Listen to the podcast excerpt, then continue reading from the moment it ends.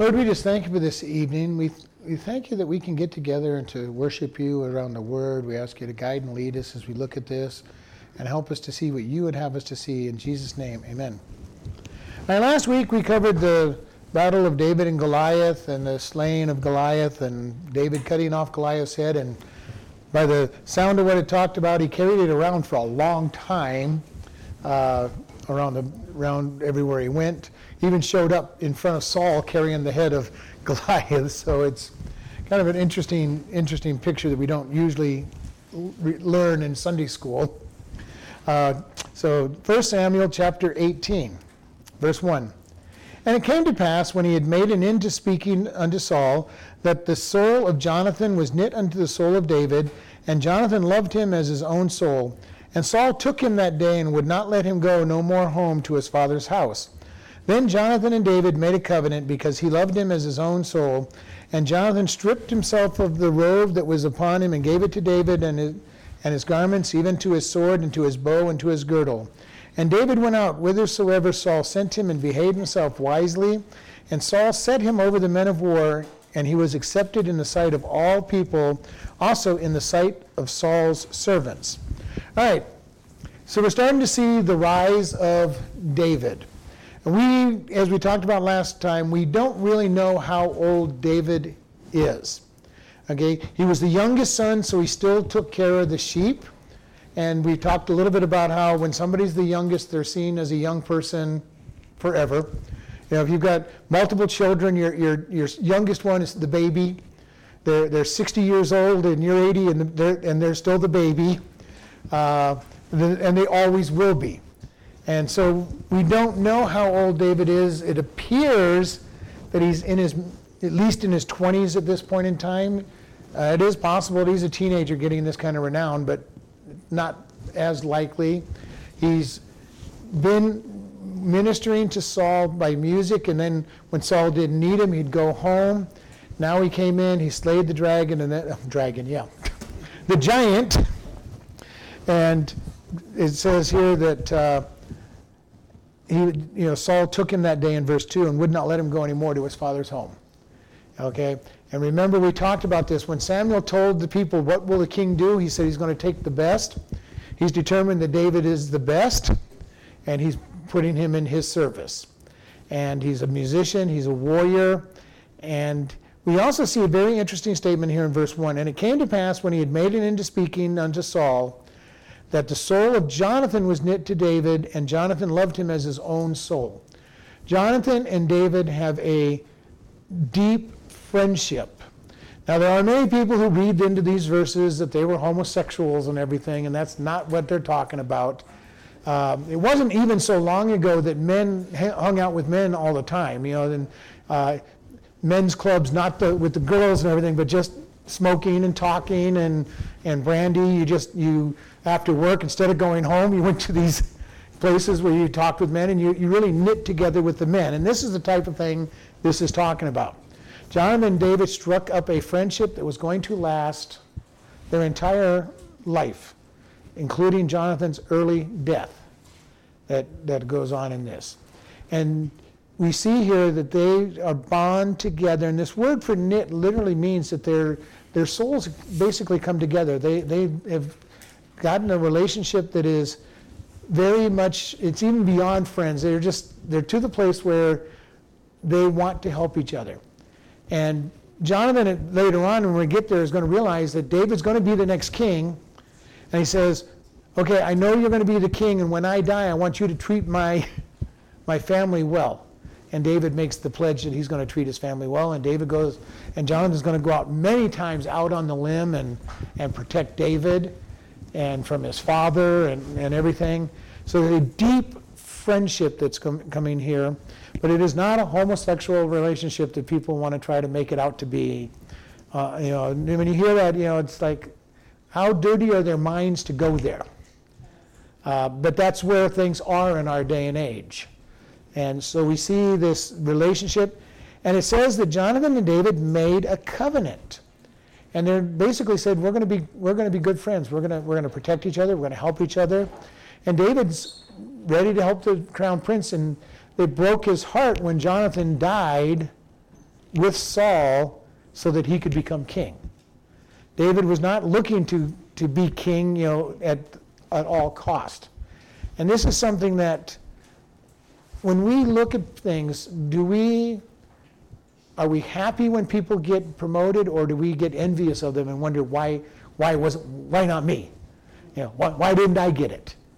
And sometimes that has broken up friendships when somebody has gotten promoted or moved up because you're going, well, I'm at least as good as them. I know they're my friend, but I'm at least as good as them. I'm probably better than them. And this is something that we need to be very careful as Christians. We need to be able to rejoice when somebody else gets some kind of promotion, gets, gets recognized. And this is sometimes happens with pastors. They get jealous of each other because some pastor gets gets more people or a bigger bigger audience, you know, different, you know, gets greater pay or whatever. But you know, we're building God's kingdom. And as long as his kingdom's being built up, we should be very happy for anybody else that's doing God's work. And I've shared with you, I used to tell people all the time, they go, Well, I can do this better than you, and I'll be my guest. Yeah, there's, there's plenty of jobs out there. You know, if you really want the job I'm doing, I'll go find something else to do. No, I'm talking about even before, even before I became pastor. I used to run, I used to run a lot of things. But they'd go, you know, well, I could, I could run the Sunday school as well as you could, or I could do the deacons just as well as you could, or I can, you know, I'm going, well, fine, go ahead. But, you know, because our attitude isn't, it's not me doing it anyway. It's got to be, if it's going to be for the kingdom, it's the Holy Spirit working through us to do something. So if somebody can have more of the Holy Spirit working through them because of their relationship with the Holy Spirit, more power to them. Because there's still plenty of stuff to do in the kingdom of God. There's, you'll never run out of things to do. Worst case is you go start a home Bible study. It's not, it's not a really hard thing to, to look at. But David and Jonathan were saying, we're going to look after each other. We're going to, we're going to glory in each other's successes. And it says that Jonathan took off his outer robe, his, his, his royal robes, and he, and he gave it to David, and his sword, and his bow, you know, and his belt. He gave him everything that he had because very quickly he recognized David was, was going to be king. It was very clear. He goes, Okay, as far as I'm concerned, you're now the prince. Now, Saul is not going to have that, that easy of an answer. He's not looking forward to having anybody but his own son follow him. And as most kings, he wasn't even looking for his son to rule after him. Okay, he's willing to hold his son off as long as possible so that he could rule. Saul, as we've seen over time, has gotten a really big head. He lost that humbleness that he had when he first started, like, who am I to be king? And we've seen it all through here where he keeps doing things his way. Not the way he's been told to by God, not the way he's been instructed by the prophets. He keeps doing things his own way.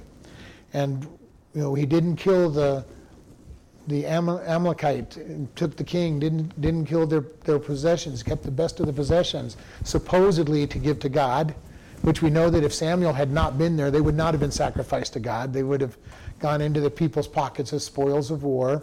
And for some reason, he kept Agag alive. And we don't know why. I don't know if he had an affinity with him. It's, this is a king. Maybe, maybe he's, a, he's been a king longer than me. Maybe he can show me how to be king. I don't know what his reasoning was that, but it could very easily be. I want to learn what it means to be royal. And he would be a good person to help me help me out. Otherwise, I don't understand why he would have not followed his instructions. But Jonathan very quickly recognized David, and he's so humble. He says, Okay, David, I'm going to give you everything. I'm going to give you the sword. I'm going to give you my bow. I'm going to give you everything. I'm even giving you the robe, the royal robe. And I can imagine that Saul did not like seeing David with the royal robe on. Uh, you know, who, who is this? This is a guy I just took into my army who, who killed Goliath, and what's he doing wearing Jonathan's stuff? Jonathan's supposed to be the next king. And so there's a big problem, and we're going to see this problem overall over time, even to the point when where Saul gets so mad at Jonathan because of his love for David that he tries to kill his own son. You know, throws a spear at his son because he's so mad that his son's helping David. And Jonathan all of a sudden realizes his hatred, his dad's hatred for his best friend, and uh, sees a problem with it. And verse 5 is just kind of, it's a paragraph in and of itself. And David went out wherever Saul sent him and behaved himself wisely. And Saul set him up over the men of war, and he was accepted in the sight of all people and also in the sight of Saul's servants. Everything that David was given to do, he excelled in. The Spirit of God was on him, but it also had to have been something about David himself with the skill set that God gave him. Because you think back to a person like Joseph. Joseph was in, the, in his father's house, and he was basically keeper of the household accounts. Uh, he, he kept track of all that stuff. His brothers got jealous, and there's a whole list of reasons why they got jealous. They sold him into slavery, and the next thing you know, he's running Potiphar's house. all right? So he steps up from being a nobody to being the, the top. Then he gets accused of a crime he didn't commit, gets sent into prison, and gets moved up in the prison to as high as a prisoner can, can get as far as authority, and finally gets promoted to running the entire country of Egypt. There are certain people that God has gifted with those administrative skills. They stand out in a group, and you, we've all seen them in various workplaces. You know, maybe we are that person, maybe we're not, but we recognize that person going, that person's got something. You know, that person seems to have everything on the ball. And this is the type of man David is. Everything he's doing is going over well. So much so that, that Saul makes him a ruler over the men. Now, I'm kind of interested in here. I don't know how high David was placed. We don't know whether he was a ruler over a hundred, you know, a leader over a hundred, a thousand. Uh, doesn't tell us. But he's been put in charge of men. And the surprising thing is they follow him. And this is something that is very important. There are people out there that are just leaders. Uh, I looked for those when I was in management, just people that people follow. Even when they didn't have authority, there are certain people that you say people just gravitate toward. David's one of those. He says, I know what I'm doing, I've been successful, and people said, okay, this man, this man knows what he's doing. Joseph was one of those men, just stood up in a crowd. And he says, he was accepted in the sight of, the of all the people and in the sight of Saul's servants. And again, we believe that he's pretty young, probably in his 20s, maybe late teens. And to have the men of war following him and, and, and as an accepted leader, that's a pretty big deal. Uh, George Washington was one of those. In his, in his teens, he was made a colonel in the military and led the rest of the troops. All right? And they followed him. And he had great victories in, in his battles. David's that type of man. Young, and the people go, We got him. Uh, Alexander the Great was one of those young leaders, the teenager when he started being general of the army.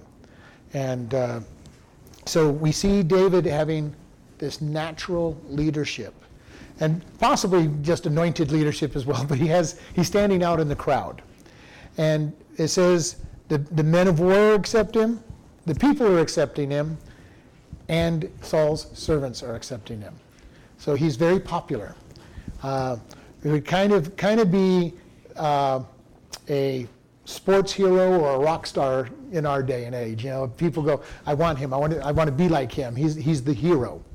Uh, I like the idea of sports stars better because there's a little more to be saying that they've done something than than most most actors and stuff. But even then, they're not worth following. But David is somebody that's leading the, ar- leading the army. He's being victorious for the country. He's killed Goliath. You know, just a just a short short guy, nine foot six. You know, just a just a short guy. Uh, you know, and David's probably four something, five something. You know, uh, and managed to kill Goliath. And the people are he's gaining a reputation. And we're going to find out that this reputation is going to irritate Saul. Verse 6 and it came to pass as they came, and it came to pass as they came that when David was returned from the slaughter of the Philistines, that the women came out of, of all the cities in Israel, singing and chanting to meet King Saul with tambourines and joy, with joy and with instruments of music. And every woman answered one another say, as they played, saying, Saul has slain his thousands, and David his ten thousands. And Saul was very angry, and the saying displeased him. And he said, They have ascribed unto David ten thousands, and to me they have ascribed a thousand. What can he have more than the kingdom? And Saul eyed David from that day forward. All right, we don't know how long it was on this campaign. Everywhere that David was sent, he had victory. And they get back home. They get back home to the ticker, ticker tape parade, basically. The people are coming out. The women are calling back and forth in a chant. Saul has killed his thousands and David his ten thousands. David, Saul is a proud, proud man. All right?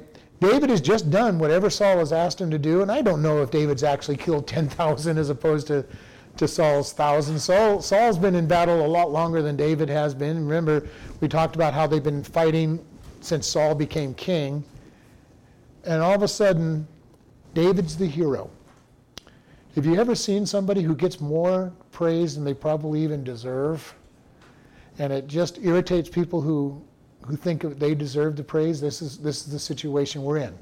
Now, I don't know if Saul has killed, how many thousands Saul has actually killed, or how many thousands David has actually killed, but David's getting a reputation.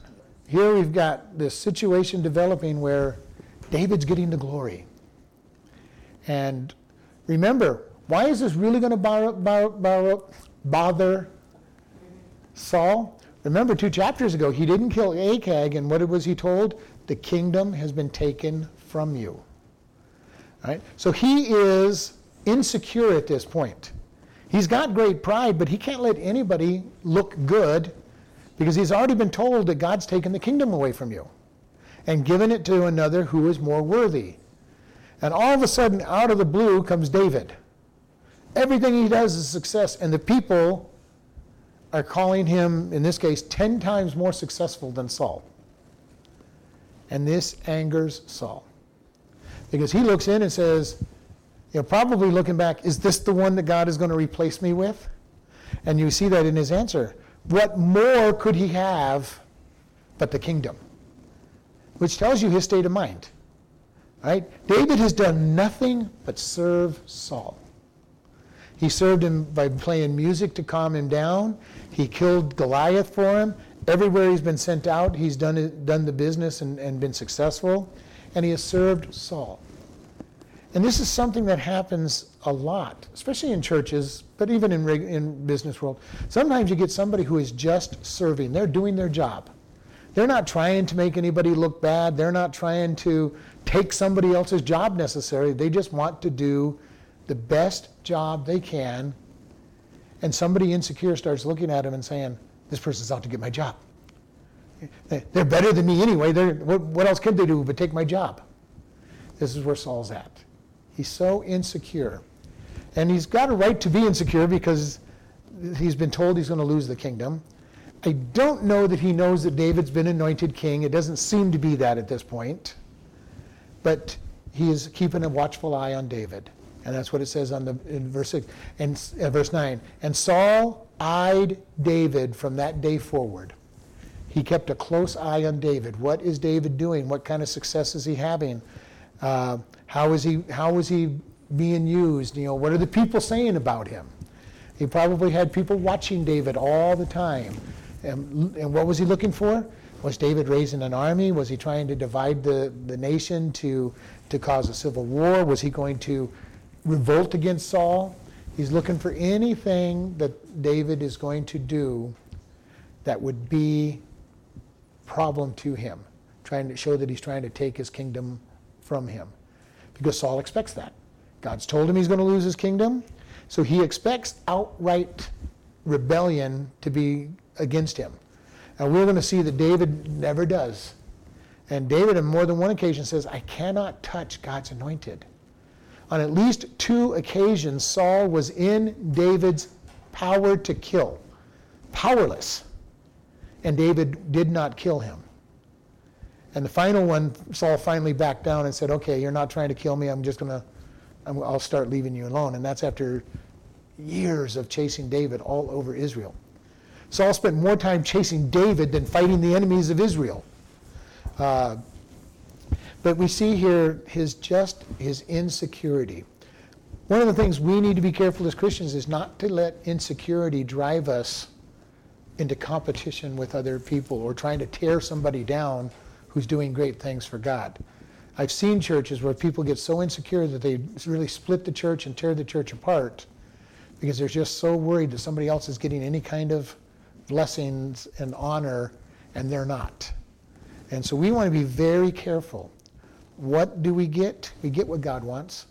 What did Jesus tell the disciples? He said, if you want to be greatest in the kingdom, you have to be least in this world. And that means you're not building your own kingdom. You're not trying to be somebody.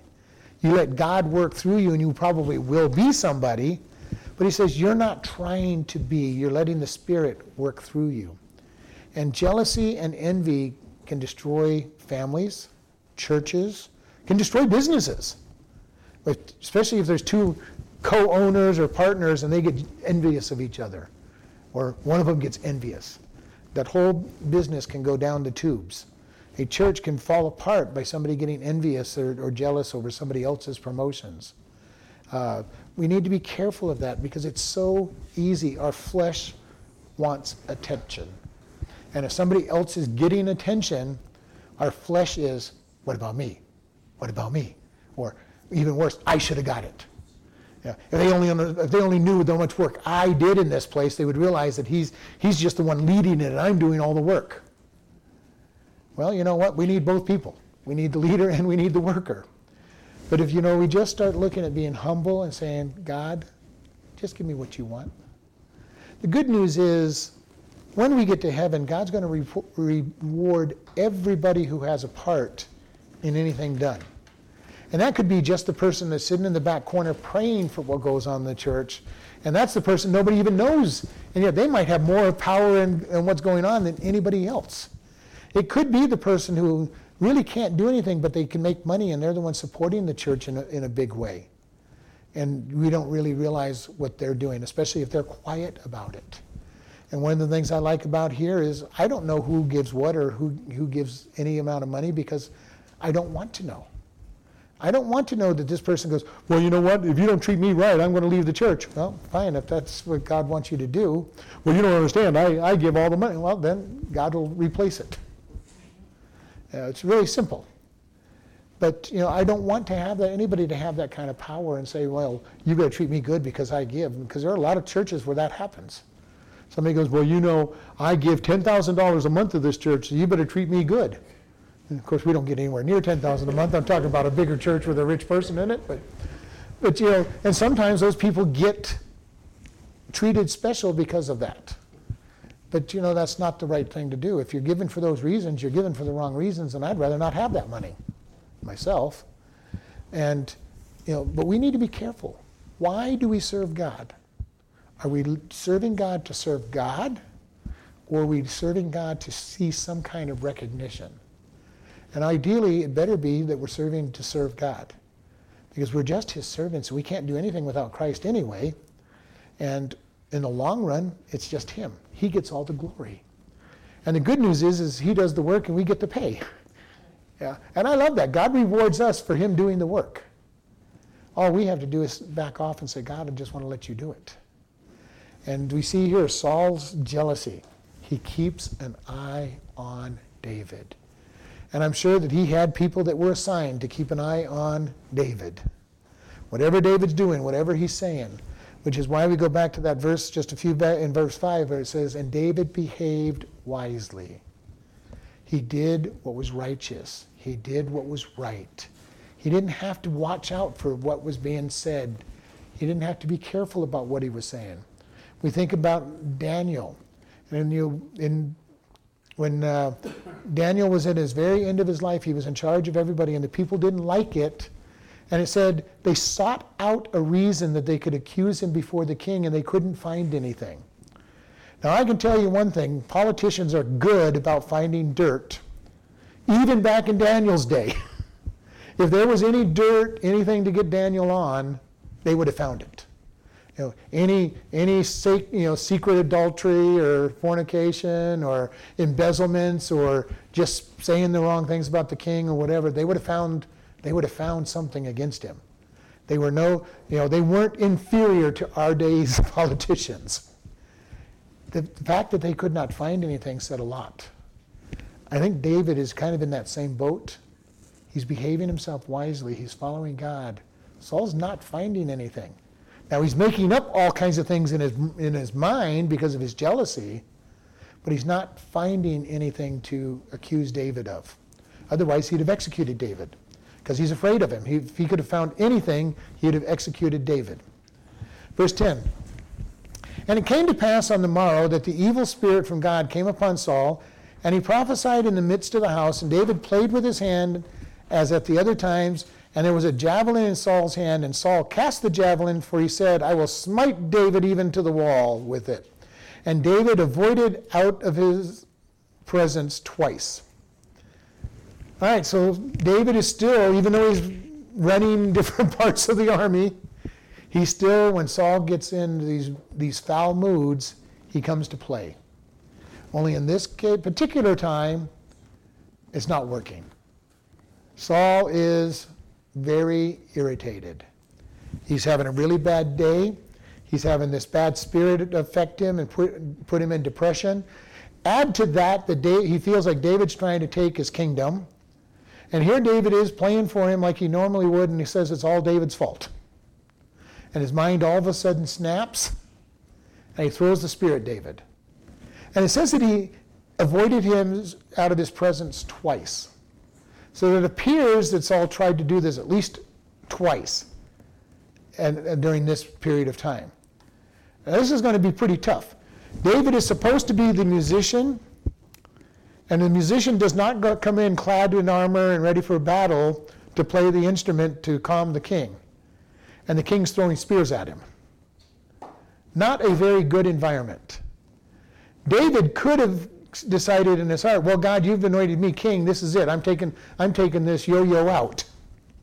But that wasn't his answer. His answer was to avoid Saul and wait for God to take him out. David's been busy winning battles. He could have taken, he could, if it had come to battle, he could have taken Saul out. And, but his was not his heart. His heart was, God, I'm going to wait. I'm going to wait for you to take this person down. And I've seen this happen, you know, in businesses and everything, where you get somebody that's just climbing up the back of everybody, tearing everybody down, ripping, ripping them apart to get there. They get to the top and they have no friends because they hurt everybody going up. And they're usually not that good in the first place, otherwise they would have been recognized and promoted without tearing everybody down. And they end up falling just as fast. And that's something I used to tell people when they would gripe and complain, well, so and so doesn't deserve it. I'm going, just wait. You know, it, it all comes out if, he, if this person really doesn't deserve the job, it, it'll come out and they'll, they'll fall flat on their face. David understood this. God promoted him. He said, God will promote me and God will make the way. He knew that Saul was going out to battle. Saul could have died in any battle. Then David would have had a really big problem. Jonathan, the prince, his best friend, would have been king. So David has a torn loyalty here. He wants to see Saul gone and him be king, but if Saul's gone, his best friend gets to be king, and he'll be happy about that. So he's not looking for this. And this is one thing that is very important. If we're not looking for promotions, usually they come along. It's kind of like when somebody wants to get married and they're seeking hard, hard, really hard, and then they stop looking and say, I give up, and then they find the person of their dreams in, in most cases. God does not want us striving to get something. Because when we're striving to get something, we'll make mistakes. We'll do dumb things. You know, you know, you're striving to be the number one. That means you'll take advantage of any little, you know, adv- you know, thing that you can get, and especially if it makes the other person look bad. And David's saying, "I'm not going to do that. I'm not doing that to Saul. I'm just going to serve him." And I've been in this place where I was serving somebody, you know, trying to do the best I can, and they were jealous of me and wouldn't let me do my job. And it's like, okay, I'm going to keep doing the best I can with this job, and you know, you're, you're losing out. You know, the one thing about it, when you're jealous about somebody, you don't use their skills. You don't, you don't allow them to use their skills, and if you allow them to use your skills, you look good, they look good, and everybody, everything goes good. But when you're jealous about it, you try to keep that person down. Nope, can't let you do that. You might, you might get a better reputation than me. You might look better than me. And this jealousy is what Saul is doing. Saul could have been very victorious if he just let David go out and keep, keep fighting the battles for him. But he's going, nope, I'm going to keep David down. I'm going to try to try to control him. Verse 12. And Saul was afraid of David because the Lord was with him and had departed from Saul. Therefore Saul removed him from him and made him his captain over a thousand. And he went out and came in before people. And David behaved himself wisely in all his ways, and the Lord was with him. Wherefore, when Saul saw that he behaved himself very wisely, he was afraid of him. But all Israel and Judah loved David because he went out and came in before them. So Saul goes, Okay, I don't want this guy in my sight. I don't want to see him anymore. So he promotes him, makes him in charge of a thousand men, and starts sending him out probably on the most dangerous things he could think of sending him out on, which is going to make David look better and better in the eyes of the people when he wins. Because Saul is afraid of him, and he's going to send David out on all the jobs that maybe David would die in. Get rid of this problem that way. I'll just keep sending him out. And it says that uh, he went out and came in before the people. So every time he'd go out, he'd march out, the people would be cheering for him. And he'd come back victorious, and the people would be cheering for him even louder. Which is going to irritate Saul even more, which means he's going to find some other thing to send David out because his mindset, and I can tell you his mindset, it doesn't say, but his mindset is, I hope he's going to die. He's going to tell us later on that that's what, what he's planning. But he's just saying, I'm going to send him out, and I can picture. He says, "Okay, I can send him here, here, here. This is the most dangerous, David. You're going there." You know, not telling David is the most dangerous, but I'm going to keep sending David to the most dangerous places. David, remember, picked up that same attitude when he's getting ready to, to kill Uriah. He says, "Okay, I want you know, General, I want Uriah up in the hottest part of the battle, and when the hardest part of the battle comes in, retreat from him." Which Uriah was a leader, which meant they didn't just retreat from Uriah. When you really think about what David did, he didn't just kill Uriah, he killed Uriah's group of men, however large it was he was responsible for. Because they were in the middle of the hottest part of the battle and they all probably died around their leader. So David's sin was very great, but I think he picked it up from the idea from Saul. This is what Saul used to do to me. I can get rid of Uriah this way. And maybe I'll be more successful than Saul was. And he was. And so Saul is sending him up, but it says he behaved himself wisely. This is what we need to do as Christians. We let the Spirit live through us. We watch what we say, we watch what we do. Because I've told everybody so often, people are watching us. If they know, people know we're a Christian, they're watching us. How do we react when something bad happens? How do we react when the heat comes on and the pressure comes on? Do we blow up like everybody else? And they go, see, I knew, I knew it was all just a bunch of hot air. You guys are just like everybody else. I heard you cussing that person out because you got so mad at them. I heard you, you're wanting them to, to have bad things happen to them. I, I saw you looking at that person because you're so you know, angry at your spouse. You want to you, know, you want to do something. People are watching us. And if we're walking with God, that can be a good thing. And I've had that experience where uh, one time I was taking the youth out and I was not their normal leader. And I've shared this with you. I got pulled over by the police in a, in a speed trap at Wickiup. Didn't know about the speed trap in Wickiup at that time, the first time I'd ever driven down that way. And I got pulled over, and a bunch of the guys in the back are watching me and they're going, uh, Why aren't you cursing and swearing? My dad curses and swears when he gets pulled over. I'm going, Well, this is just the way it is. I was doing faster. I didn't realize I was going fast. Now I'm now I'm going to have to take the consequences of it. But it opened up conversations later on because they saw something that was different from what they were used to seeing. Do we represent God when things when the pressure's on? And it can be in very simple things like that. You know, very simple things. When the pressure's on, how do we react? Are we looking at the spiritual way of doing things or do we react the way the world reacts? And this is what people are looking because people want to see life. They want to see victory. And if you got saved at an old enough age, you probably know that you were watching these Christians and saying, you know, they seem like they have something, but do they really? Do they really have something? And we watch them and, and carefully watch them and say, yeah, maybe it is. Maybe, maybe I want to try what they, they have because it seems like it's real. Or are they living just like the world? And there's a lot of Christians out there that are living just like the world, and people look at them and go, well, that's what a Christian is. I have no, no desire to be a Christian. I, I can live like that. You know, I can get mad at the person who cuts me off on the road. I can get mad at the, the person who, you know, cut in line in the, at the gas station just as I was pulling into the into the pump. You know, I you know I can I can do these things just as well as they can, so I don't want it. David's behaving himself wisely. He's walking the way God wants him to walk, which on the flip side of that, if you're if you're not wanting to see the person be successful in their walk, that can make you irritated too. Because a lot of times the lost are just waiting for a Christian to fail so that they can have an excuse not to become a Christian. And David is walking carefully.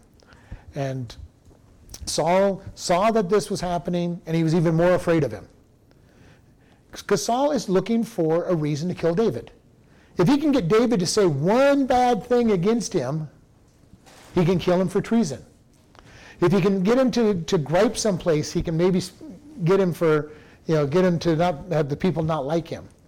You know, we see this all the time in politics. You could be the most popular person one day and say one thing wrong, and you are toast. Okay? And you know, you may you may be literally on top of the hill. Everything is good. Everything you say is good, and you say one thing that is perceived wrong, and it's like nobody wants to, you know, nobody wants anything to do with you. David's not walking like that, and Saul's afraid of it. Saul's wanting him to do something. David, do or say something so that the people will, will, will not want to follow you. He's hoping. He's just hoping for any little thing. And he starts getting to be afraid of David. And the people are liking David more and more, which is going to just irritate Saul even more. It was bad enough when they sang their songs. Now all the people are treating him like a rock star. He shows up and they're they're applauding and trying to trying to get close to him. And, uh, and Saul walks out and he's king. So some people do, but not. It's not the same, and he knows it's not the same. Now he's king. Don't get me wrong. There's nobody that's going to not pay attention to Saul. Okay, he's the king. He's just not a popular king at this moment. David's the popular man. And it's just irritating Saul to no end. Oh, he's already crazy. He's already he's already got the depression of the spirit on him. All these things that he's had. These, and so we add to this problem of his perceived thinking that David is out to get him. And usually, we will see what we expect to see. All right, and this is true no matter what. We see what we want to see, whether it's true or not. We'll see it. If somebody is a thief, and I've said this before, if somebody's a thief, they expect everybody to be a thief. And they're looking for, I mean, you even pick up a pen to use it, and they're going, see, I knew, that, I knew that person was a thief. You know, and you put it back down, you know, well, well they stole it for five minutes. uh, you know, those who are into fornication just believe everybody is into fornication. It's just, you see what you expect to see in others. And even, you know, so Saul is seeing David as a troublemaker. Nobody else is. And David's not being from everything we see, but Saul sees him that way. And he's looking for this, and he's looking for a reason to, to, to hurt David. Verse 17 And Saul said to David, Behold, my elder daughter, Merab, her will I give you to wife. Only be you valiant for me and fight the Lord's battles. For Saul said, Let not my hand be upon him, but let the hand of the Philistines be upon him. And David said to Saul, Who am I, and what is my life, or my father's family in Israel, that I should be the son in law to the king? But it came to pass at the time when Merab, Saul's daughter, should have been given to David, that she was given to Adriel the Meholathite to wife. All right. So Saul decides, you know, okay, I'll give you my daughter. All right, there's one problem. Does anybody know what the problem is with this statement? Does anybody remember last week what the promise was to the man who was going to kill Goliath? Oh, yeah. Great riches, his daughter, and his family wouldn't have to pay taxes. She was already supposed to be David's wife. Now, this shows you David's heart because he hasn't pushed for this. Okay? Hopefully, his dad got his free taxes. Uh, maybe David's getting his, you know, David's getting his riches. I don't know. He's got, he's getting promotions all the time. But this woman was supposed to have been his wife already. Saul forgets, huh? Oh, well, Conveniently convenient, convenient forgetting. Yeah. David's not really in a hurry to get married anyway, obviously, But, but Saul did it because he said, you can have my daughter if you go out and fight. which he's already done. Yeah. He's already earned her in his battle with, with Goliath. That was the promise. So this daughter is supposed to be his anyway. Uh, and so, but yeah, his whole get out there and fight. I want to, you know, he's already going out and fighting. He's already fought Goliath. He's already been sent out to the worst battles. He's hoping that if David keeps going out to battle, eventually he's going to die. And that's why I said, all through this, this has been Saul's plan. If They keep David out in battle long enough, the odds are going to be that he's going to die. And then I don't have to worry about his popularity because he'll be dead. I just have to build a great big monument to him and, and everybody will be happy, but he'll be dead. He won't be king. And if he's got his thoughts on marriage, he might not pay attention to that coming That's a possibility. Um, so, but David's answer is kind of interesting. He goes, Who am I that I should be the, the, the son in law of the king? If he'd really wanted to be the son in law of the king, he would have gone a long time ago and said, You know, hey, remember what you said that was going to be given to the person who killed Goliath? I'd like to have my, I'd like to have my bride. I want to be, I want to be in your family now. Now, but he's not having that much of an interest in this. And uh, then, it, but it appears that Saul says, "Yes, you're going to be your, you know, you're going to be the my son-in-law. Go out and do your battles." And then, just when it was time for him to actually be betrothed, Saul pulls the rug out from under him, gives the girl to another man. And I believe that Saul just was kind of wanting him to say something. Just get upset, David. Give me a reason. Give me a reason to execute you. You, know, you had no real call on being, being my son-in-law, so just, just, just gripe about, just, just I dare you to gripe about not getting my daughter. Because if he had dared to gripe, Saul could have said, "Okay, that's it, into into the into the dungeon or off with your head or whatever whatever level he wanted to go." If David had just done that, and then he would have made sure everybody knew how greedy David was and how David wanted to be in his house and how he was trying to become the next king of king of Israel by by getting into the house with the oldest daughter.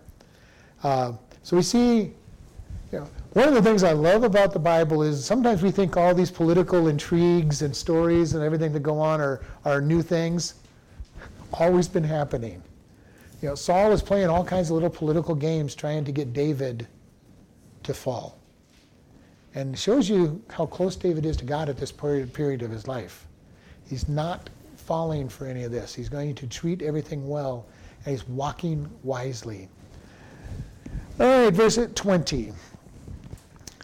And Michal, Saul's David, uh, Saul's daughter, loved David, and she told Saul, and the thing pleased him. And Saul said, "I will give him her, and she may be a snare unto him, that the hand of the Philistines may be against him." Wherefore Saul said to David, "You shall this day be my son-in-law in one in one of the two." And Saul commanded his servant, saying, "Command David, uh, commune with David secretly." and say, Behold, the king hath delight in you, and his servants love you. Now therefore be the king's son in law. And Saul's servant spoke in the ears of David, and David said, Seemeth it a light thing to be the king's son in law, seeing that I am a poor man and lightly esteemed? And the servants of Saul said to him, On this manner, speak, uh, and the servants of Saul told him, saying, On this manner spake David. And Saul said, Thus shall you say to David, The king desires not any dowry, but a hundred foreskins of the Philistines to be avenged of the king's enemy. But Saul thought to make David fall by the hand of the Philistines. All right, so Saul's other daughter, Michal, looks at David and says, I like, I, I'm in love with this guy. Uh, we're going to find out she's never really the number one in David's life, but she loves David and she tells Saul, you know, hey, I'd like, I'd like, you know, you know, older older sister Rahab doesn't didn't get him and didn't want him. I want him. you know, I, I like him. And it says that Saul said, I will give her to him that she may be a snare to him.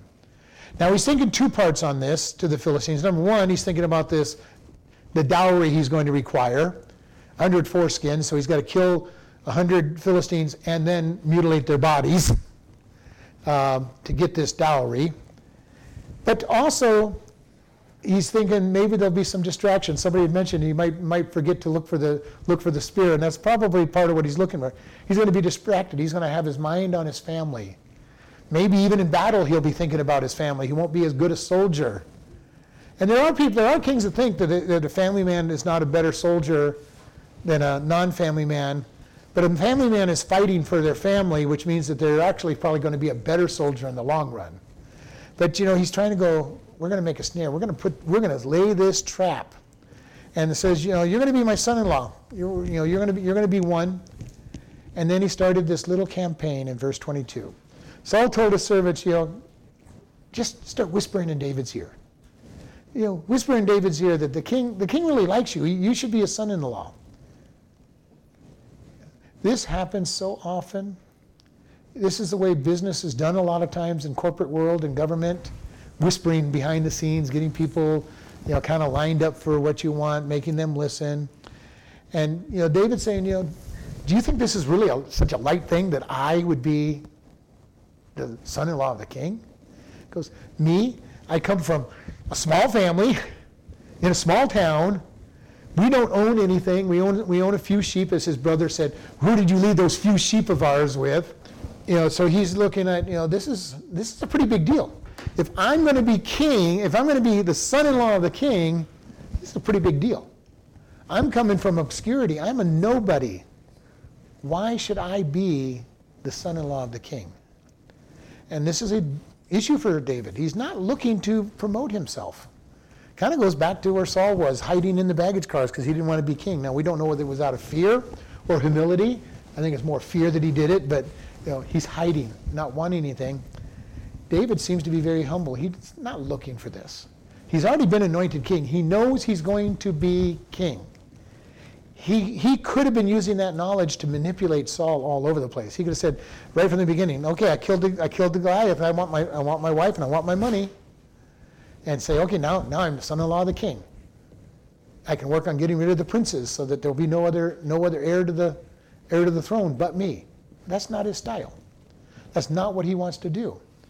He's going, God will promote me. And we're going to see this later on. He says, God will promote me in due season.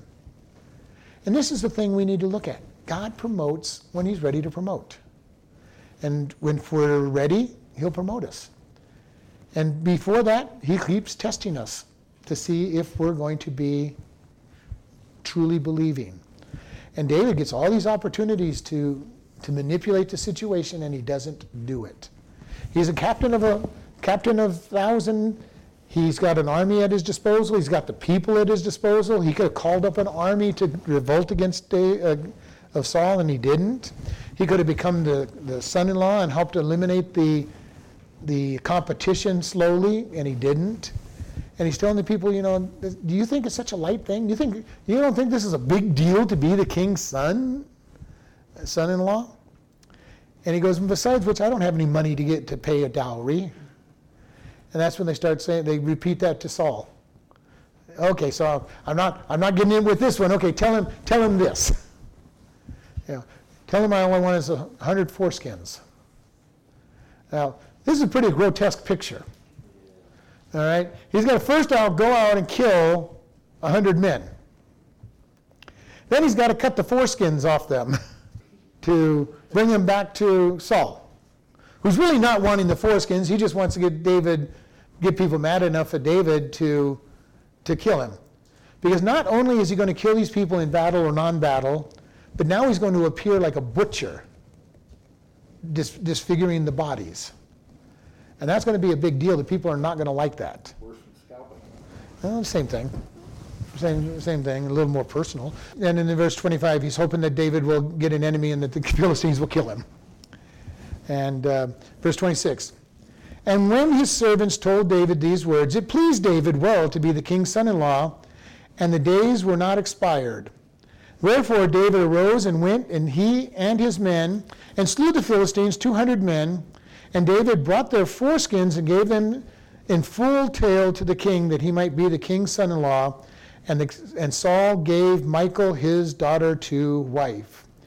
All right, so we see here that all he was asked for was 100 foreskins. David brought him 200. He's an overachiever. David always was an overachiever.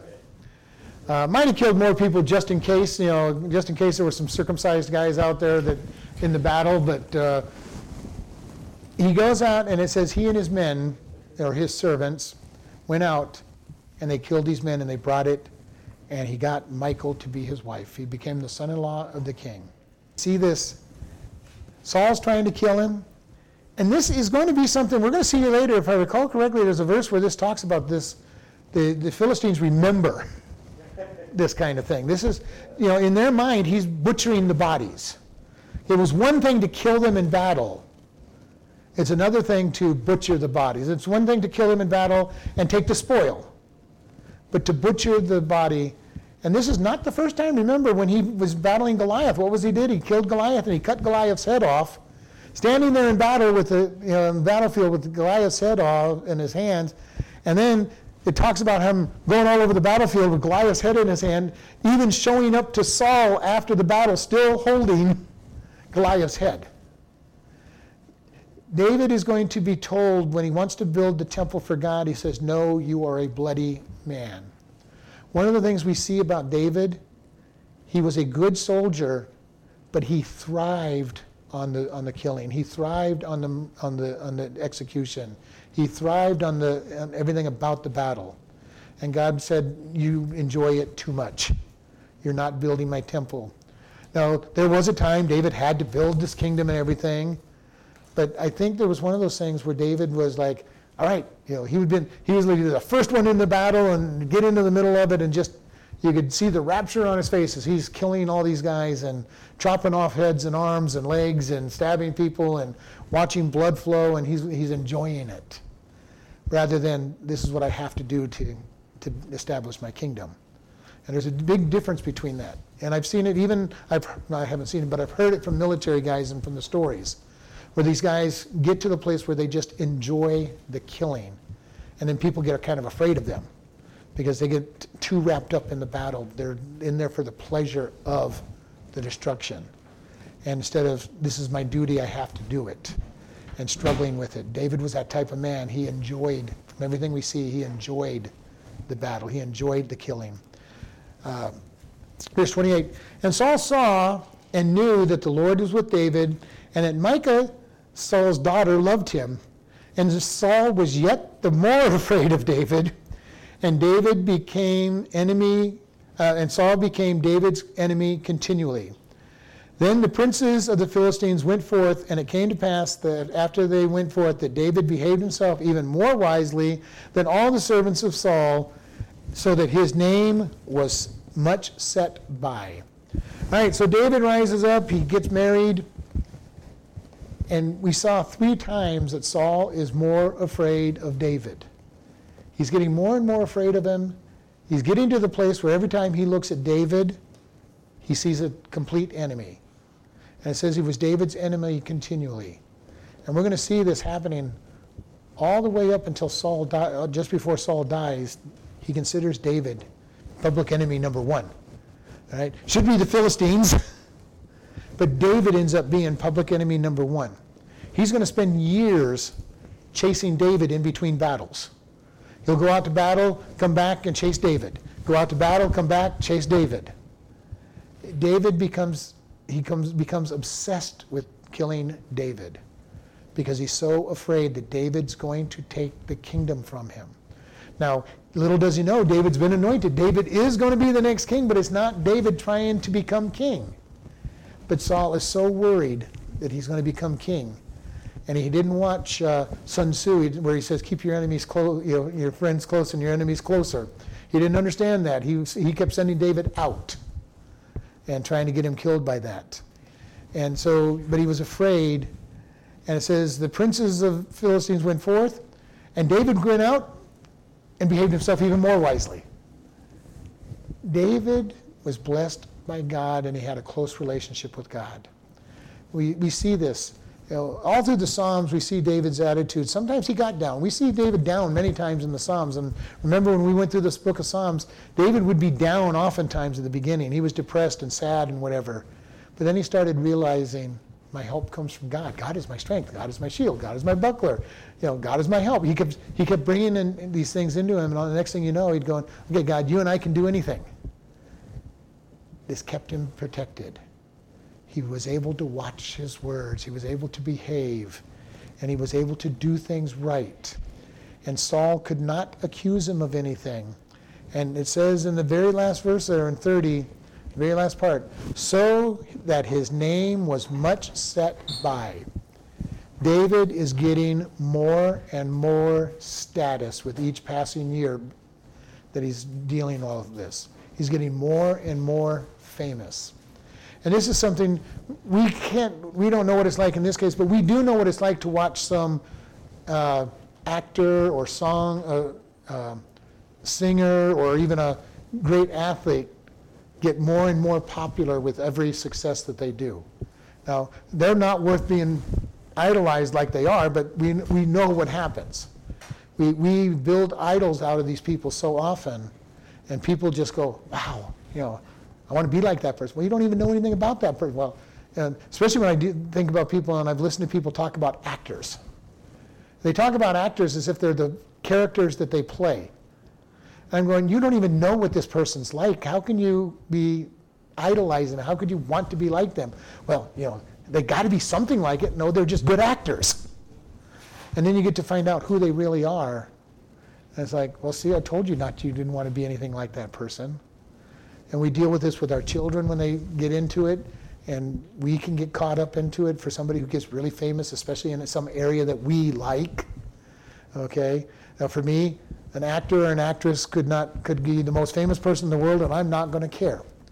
Back in the days when I was into football, I cared a little more. Those guys, you know, were somebody I, I looked at and said, that, that's somebody special. Dumb, really not smart, but I know what it's like to get caught up in it. What we care about, we'll look at it and say, hey, this, this person's something special in that area. And we need to be careful of that because we can't lift anybody up. This happens even in churches. Sometimes pastors get lifted up as a paragon of virtue and the paragon of teaching. And, and when they make a mistake, everybody goes, oh no, what's going to happen now? Well, don't put the pastor on the pedestal. Don't put a deacon on the pedestal. Don't put a teacher on a pedestal. Don't put a family member on a pedestal. They're going to fail. At some point, they are going to fail, and you will be devastated if all your hopes were pinned on them being being your savior, being your, being your guide. Now, it doesn't mean you can't look at them and say, I want to be more like them. But we want to be like Paul said to people follow me as I follow Christ. Because if I do something wrong, I don't want you following me in what I did wrong. But as I follow Christ, follow me. Listen, watch, do what I do when it's right. Same thing we do as our kids. You know, follow me. I'm trying to be a good example. When I do something wrong, don't follow me in that one. Learn, learn not to do it. David is one who's learning, and he's gaining fame. And the thing about it is, David's not trying to gain the fame. God has just given him blessings, and the people are following him. All right, Lord, we just thank you for this day. We thank you for this opportunity to come and study. We ask you to help us learn to not envy other people and to be joyful in their successes. Help us to be more and more like you in our daily, walk. In Jesus' name, amen.